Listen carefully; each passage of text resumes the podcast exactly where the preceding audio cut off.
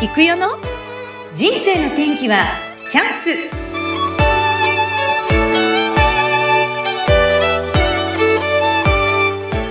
人生の天気はチャンスこの番組はゲストさんの人生を自らの口で語っていただきご自身の人生の振り返り人生観などを探っていく番組ですなんと本日のゲストはすごいですよディズニーのことを語らせたら日本一いやいや世界ナンバーワンくらいかもしれない株式会社 D 研究所代表取締役ディズニー博士の加賀谷さん加賀谷克美さんです加賀谷さんこんにちはどうも、こんにちは。よろしくお願いします。はいこんにちはようこそようこそはいいもうあの有名人ではあるんですが改めてまだ初めてっていう方もいらっしゃると思いますね加賀谷さんから一言自己紹介お願いします加賀谷克美です。えー今、51歳ですね、えーディズニーランドをもう、創業の1983年から遊びに行ってて、で、まあ、その12歳だったんですけど、小さい時から憧れて、働きたいなって言って、18で叶えて、ディズニーランドの仕事を働いて、ただ東京だけではなくて、アメリカのディズニーまで働いて、えー足掛けでディズニーでは13年お仕事をしてきました。で、さらに、ただ仕事だけではなく、今でもずっとね、自分が研究してて、ほとんどもう週、必ず2回、3回ってね、遊びに行く、研究するほど好きな場所。これが、えーディズニーランドです。私はね、本当にディズニーが、本当に東京に来てくれたからこそ、自分の人生が本当にね、えーいいものになったって。そして、ディズニーで働く人たちとの出会い、働く仲間の出会いから、自分がいろんなことができて、奉仕業っていうね、人の前でお話をするとか、うん、あとはあの勉強会だったりとかっていう、いろんなことを活動しています。はいありがとうございます、はいパチパチパチそうなんですよ加賀谷さんといえばもうディズニーランドも人生からもう絶対外せないですもんね加賀谷さんの人生からねそうなんです。もうう、んだって51歳でしょ、はいだからもうディズニー営業して40年経つから、もう人生のほとんどがディもうディズニーって いうね。はいだから、アメリカでもあの言ってましたけど、ノーディズニー、ノーライフって言って、うんもうディズニーなければ私の人生はないっていうへね、え言葉があるんですけど。はい だからもう本当にね、常に何か考えてることっていうのがもうディズニーしかないっ ていうね。だって面白いんですよねアンケート書いてもらったんですけど加賀谷さんの、えーリフレッシュはな趣味はディズニーはいリ、フレッシュは何してるディズニーに行くことそうです。はいパワフルの理由はディズニーランドに行ってるからうん。嬉しかったこと、自慢できることは何ですかアメリカのディズニーでアトラクションを担当した。もうすべてディズニーランドなんです。そうなんですようーね。ん。まあ、それだけやっぱりこうずっと40年もね、やっぱりこう通い続けて、仕事も13年やってきたって中で、うん、まあそれしか知らないかもしれないですけどね。いやいやいやそ。のことに関心がないっていうのない。が、ね、うんもうディズニーしか関心がないっていう。うんうんだからそれってすごく僕はいいなと思ってて逆に言えば、うんそのねウォルト・ディズニーさんって方が、まあ、映画作ってアニメが成功してそしてテーマパークを作ってって言ってね、うんまさかそのウォルト・ディズニーさんは65歳で癌で亡くなっちゃったんですけどあ、そうなんだ。そうなんですようん。まさかその東京ディズニーランドって日本にディズニーランドができるとも多分思ってないと思うんですよね。うん、だって亡くなってからできたんですかそうそう。あカリフォルニアのディズニーランドが初めてできて、はい。次フロリダってところができるんですね。はアい。メリカでは2つ目になるんですけど、はい。東京は3つ目になるんですけどあ、東京は三つ目なんだ。それでもそう世界で見て。そううーでん。次パリ香港上海って言ってディズニーランドが増えていくのねうんうん。でもウォルト・ディズニーさんが自分の目で自分で監修したっていうディズニーランドって最初のカリフォルニアだけなんですよ。あ、そうなんですか。ううんんうん。で65歳で癌で亡くなっててその後亡き後もやっぱその彼が言った言葉だったりとかね、その名言がたくさんあるんですよ。うんうんうんうん。その中で僕101のね名言があるんですけど彼が言った言葉、あ、そんなにあるんですね。うんいっぱいありますよもっとあるんですけどもっとあるんですけどその「いいね」っていうかこれ名言だねっていうのを集めた本があるんですよ名言集、へえ。その中の一番僕が好きな言葉はい。夢を現実にするのは人である。夢を現実にするのは人である。そう、うんで夢を見ることができるからそれは必ず実現できるのですおいうお。うんでもう一個はい。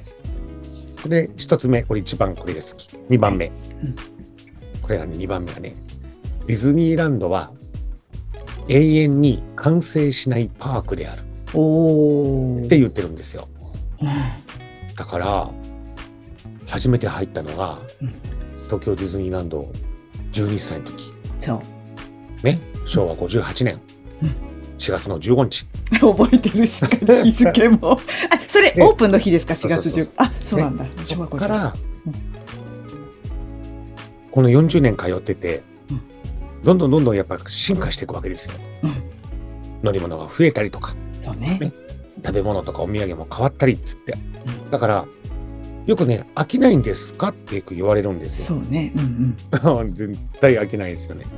だ って、毎週行くたびにうん 同じことがないんですよ。うんでどいやだから普通の人は多分気づかないところを見てると思います、うんうん、でもその気づかないところっていうのもうん、これディズニーのその経営、その営業をするとか乗り物を作るとか、その園内開発する人が言ってたんだけど、うんお客さんは98%ね、その園内で施している演出だったりとか、サービスだったりとかっていうのに、98%気づかない。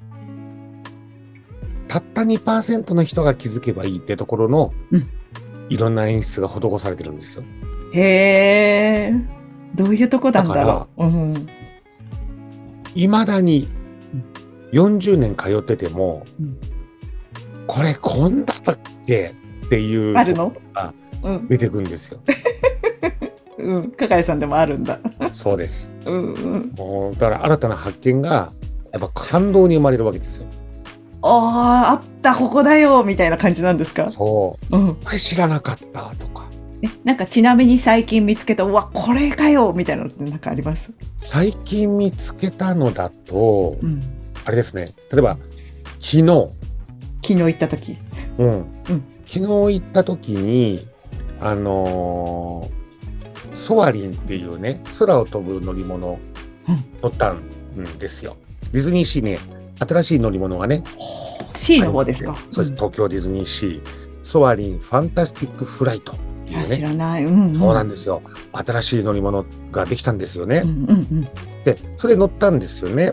で、まあ、乗った後ね、出口に、まあ、ディズニーシーの乗り物って、だいたい出口にね、あの、いろんなメッセージが壁に書いてあったりとか、確かにあるかもうんうん書いてあったりあるわけですよ。うんうんで、私がね、この前、その、まあ、昨日ですか。昨日ね、ソワリン乗って、う出口、出口に、その、ソワリンっていう乗り物自体が、イタリアの、その、博物館うんっていうテーマでうん、だから、全部表記されてるのが、イタリア語なんですよ。へえはいな。るほどそうなんです。イタリア語でうん実際に、まあ、あのー出口で書いてあるのイタリア語で、これなんて書いてあるんだったっけうんうんうんで、私、英語で調べたやつは持ってたんですけど、はいはい日本語なんだったっけなーって思ってて、はい調べてなかったら、あ、ちょっとき昨日調べてみたんですね。そしたら、すごくいい名言が書かれてたんですよね。あ出口そうなんだ出口にはいねうんうんそうです。うんだからね、空飛ぶっていうことを夢見て、空を飛ぶってことの乗り物を開発したっていう人がいらっしゃるんですよ、一人ね。その乗り物の主人公が。うんその人ともメッセージなんですけど。うんうんすごいいいこと書いたんですよ。なんだろう私たちはあなたの夢を新たに、えー導くと。美しい世界を現実にすることは常に心がけていますってういんう。うんうんねいやー、だから美しい世界っていうのは空飛んだ時の美しい世界っていう風になるんですけど。うんうんそれをね、常に私たちあなたに提供しますよ、心がけてますよっていう、いうそのメッセージですね。なるほうん。どだからね、本当に、その、行けば行くほど、 答えが、いろんなものが出てくる。あとは、あ、ちょうどはいバラの入れ替えがもうそろそろだ。そうだからね、本当面白いんですよね。お花にもね気づいて。うんそうです。秋になると、今度秋のバラが出てくるわけですよ。はいはい。ね。だから入れ替えが始まる。今まで夏、頑張っ夏て用のきた、花だった。頑張ってきた夏のバラがあるんですよねうん。普通は春と秋なんですよ、バラって。だから夏ってなかあ、なかそうですね。確かにそうですね。品種改良されて、うんあの、頑張って咲かせるっていうこともしたりもしてて、すごい。はいうんで、これから秋に向けてまた新たに植え替えてバラが咲くという、そこは何ずっとバラが咲いてるとこはバラなんですかそうなんですよ。ははい。で、これがまたすごい品種改良されたバラでね、ディズニーローズって名前がついてるんですよ。あそういうバラがあるんだ。そうです。ええはい初めだてから聞デいィたズ。ニーを、ね、イメージしたようなね、うん綺麗なね、オレンジ、うんオレンオレジンでジ。から、このね、ピンクに色が変わっていくバラなんですよ。あ、変色していくんですかそのバラ。そうです。うわーす本そ当にれ、花びらが全部綺麗に開いたってなったら、ピンクになるんです。えー、面こ白れい。まではねすごい。最初ね、あの、オレンジっぽい色してるんですよ。うんうん。うまあんそういうのも。だから、65万本、木と花、ね、植わってるんで、あ全体にね全体65万本。すごいですね数がねえ半端ない、だかうら、ん 本当に、ほら、なんでどうしてっていうと、数字がちゃんとしっかり答えが出てくるわけですよ、ディズニーって。うんうんうだから、その数字を、やっぱりね、ゴミ箱の数何個だろう とかね、そうそう知ってるんですよねで電それ池のっ数て何個だろうとかねどどうすそうどっかに出てるのそれとも自分で調べたんですなかいですよ。調査したんで自すか分で調べるしかないんですよ。自分で歩いてここにあるって全部チェックしてそうな んです。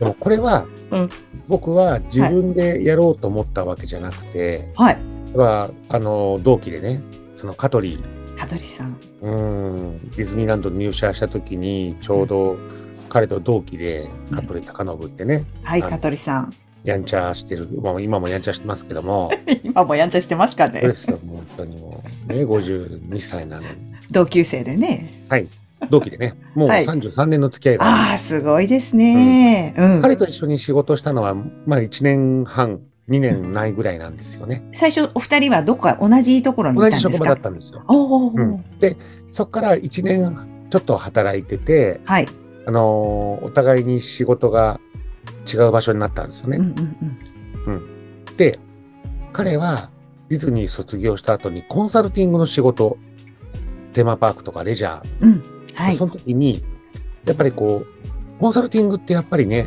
ここをどうしたい、ああしたいっていう部分では、定量的って言って、ほら、数字、例えば何メーターとか何個とか何枚とかって、今やってることをこう数字化することってすごく大事じゃないですか。はい。だから、加賀谷が知ってることっていう知識はすごくいいんだけど、ね、お前がもっともっと他のディズニーのマニアとかディズニーオタクとかっていうことの人とやってることが同じじゃダメだから、ほもっともっとその定量的なところを徹底的に研究して、徹底的にそれをみんなに伝えることができたら、これはね、博士になるんです。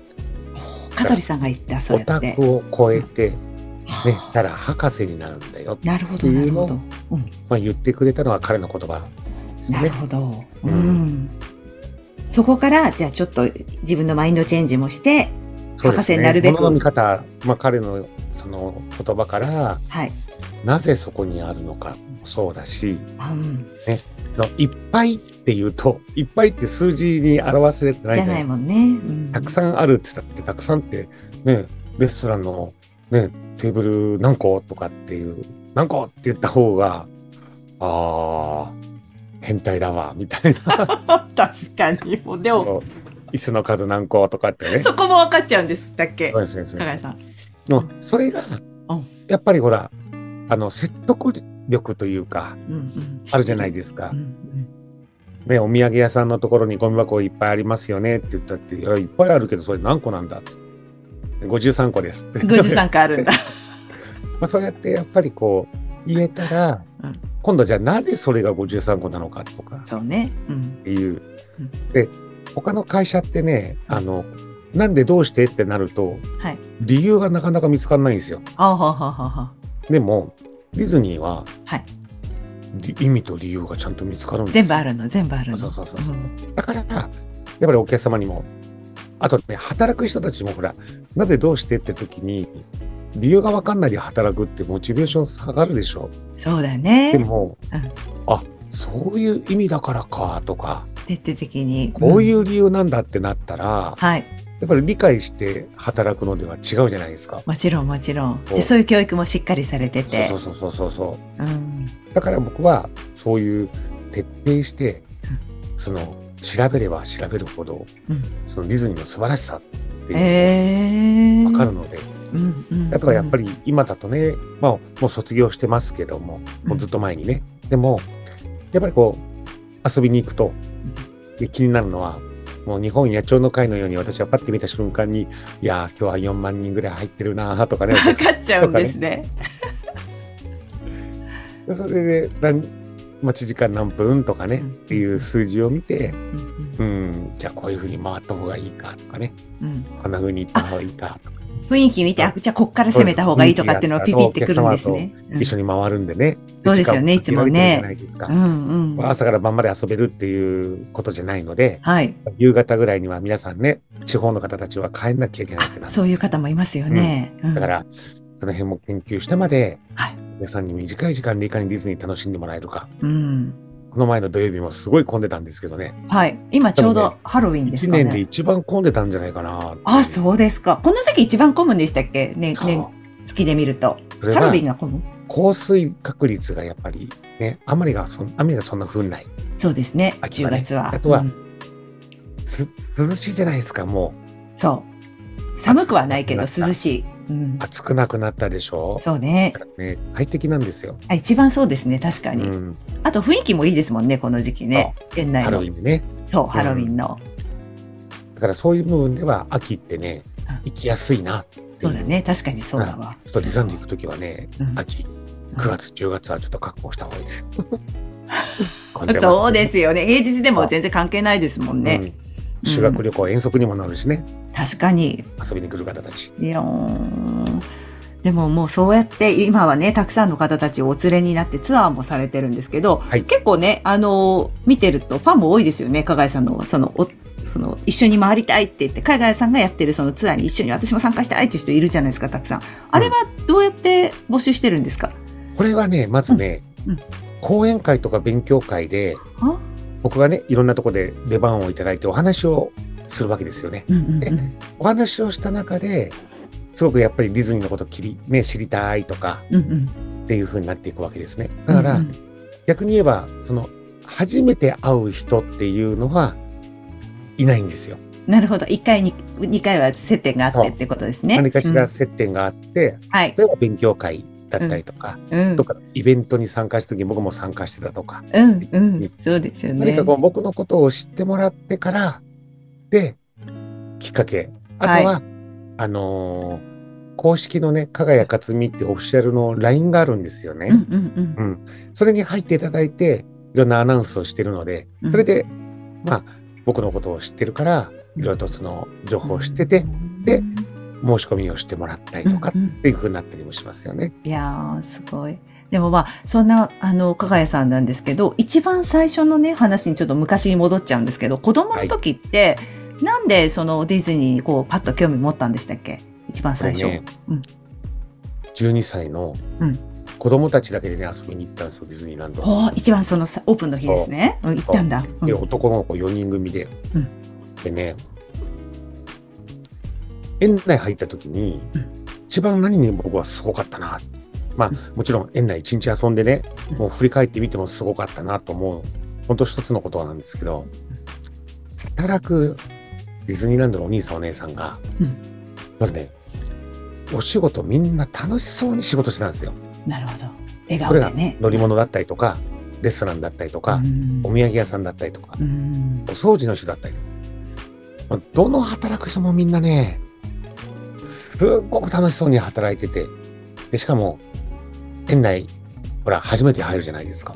嬉しいよね最初だのか時うら、んわかんないんですよ、どこに何があるか。うんだから、うん、わかんないし、しかも、案内表示ないんですよ、園内。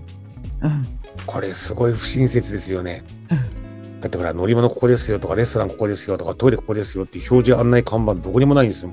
ないね、確かに。うんで、地図見ると地図、上から見てる地図で しょあ、そうですね、そうでしたね。昔 ね配ってわかまりした。づらいんですようん。うんで、建物の中どうなってるかってわかんないから、ん立ち止まっちゃって、今どこにいんだとか、ね、何、何見ようかなみたいな。そうなると、働く人が寄ってきて、何かお探しですかとか、どこ行くのとかってね、その働く人たちがもう、すごく優しく声かけてくれるんですよね。うん。そうで、だこんね。なにね、そのほら、優しくされたこと、ねえ、なかったですよ、遊園地とかでは。なるほど。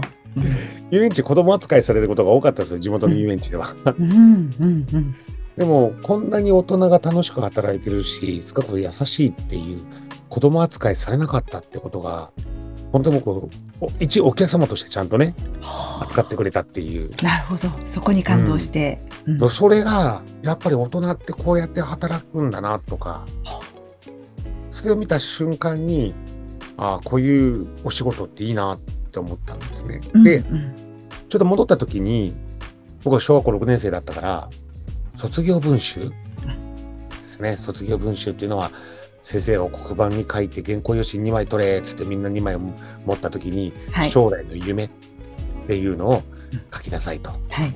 原稿用紙2枚に。で、それが書いたのが卒業文集に載るって書いてあるんですよ。そのまま。卒業文集。だから、将来の夢とかね、何になりたいとか、どんな夢があるみたいな。で、先生が、はい、じゃあ、隣同士のね、クラスメートで、自分が何になりたいのか、大人になったら何がしたいのかってちょっと話し合いましょう、みたいな。 お前何にな覚えるのておる前何になるのみたいなね、みんなの話し合う。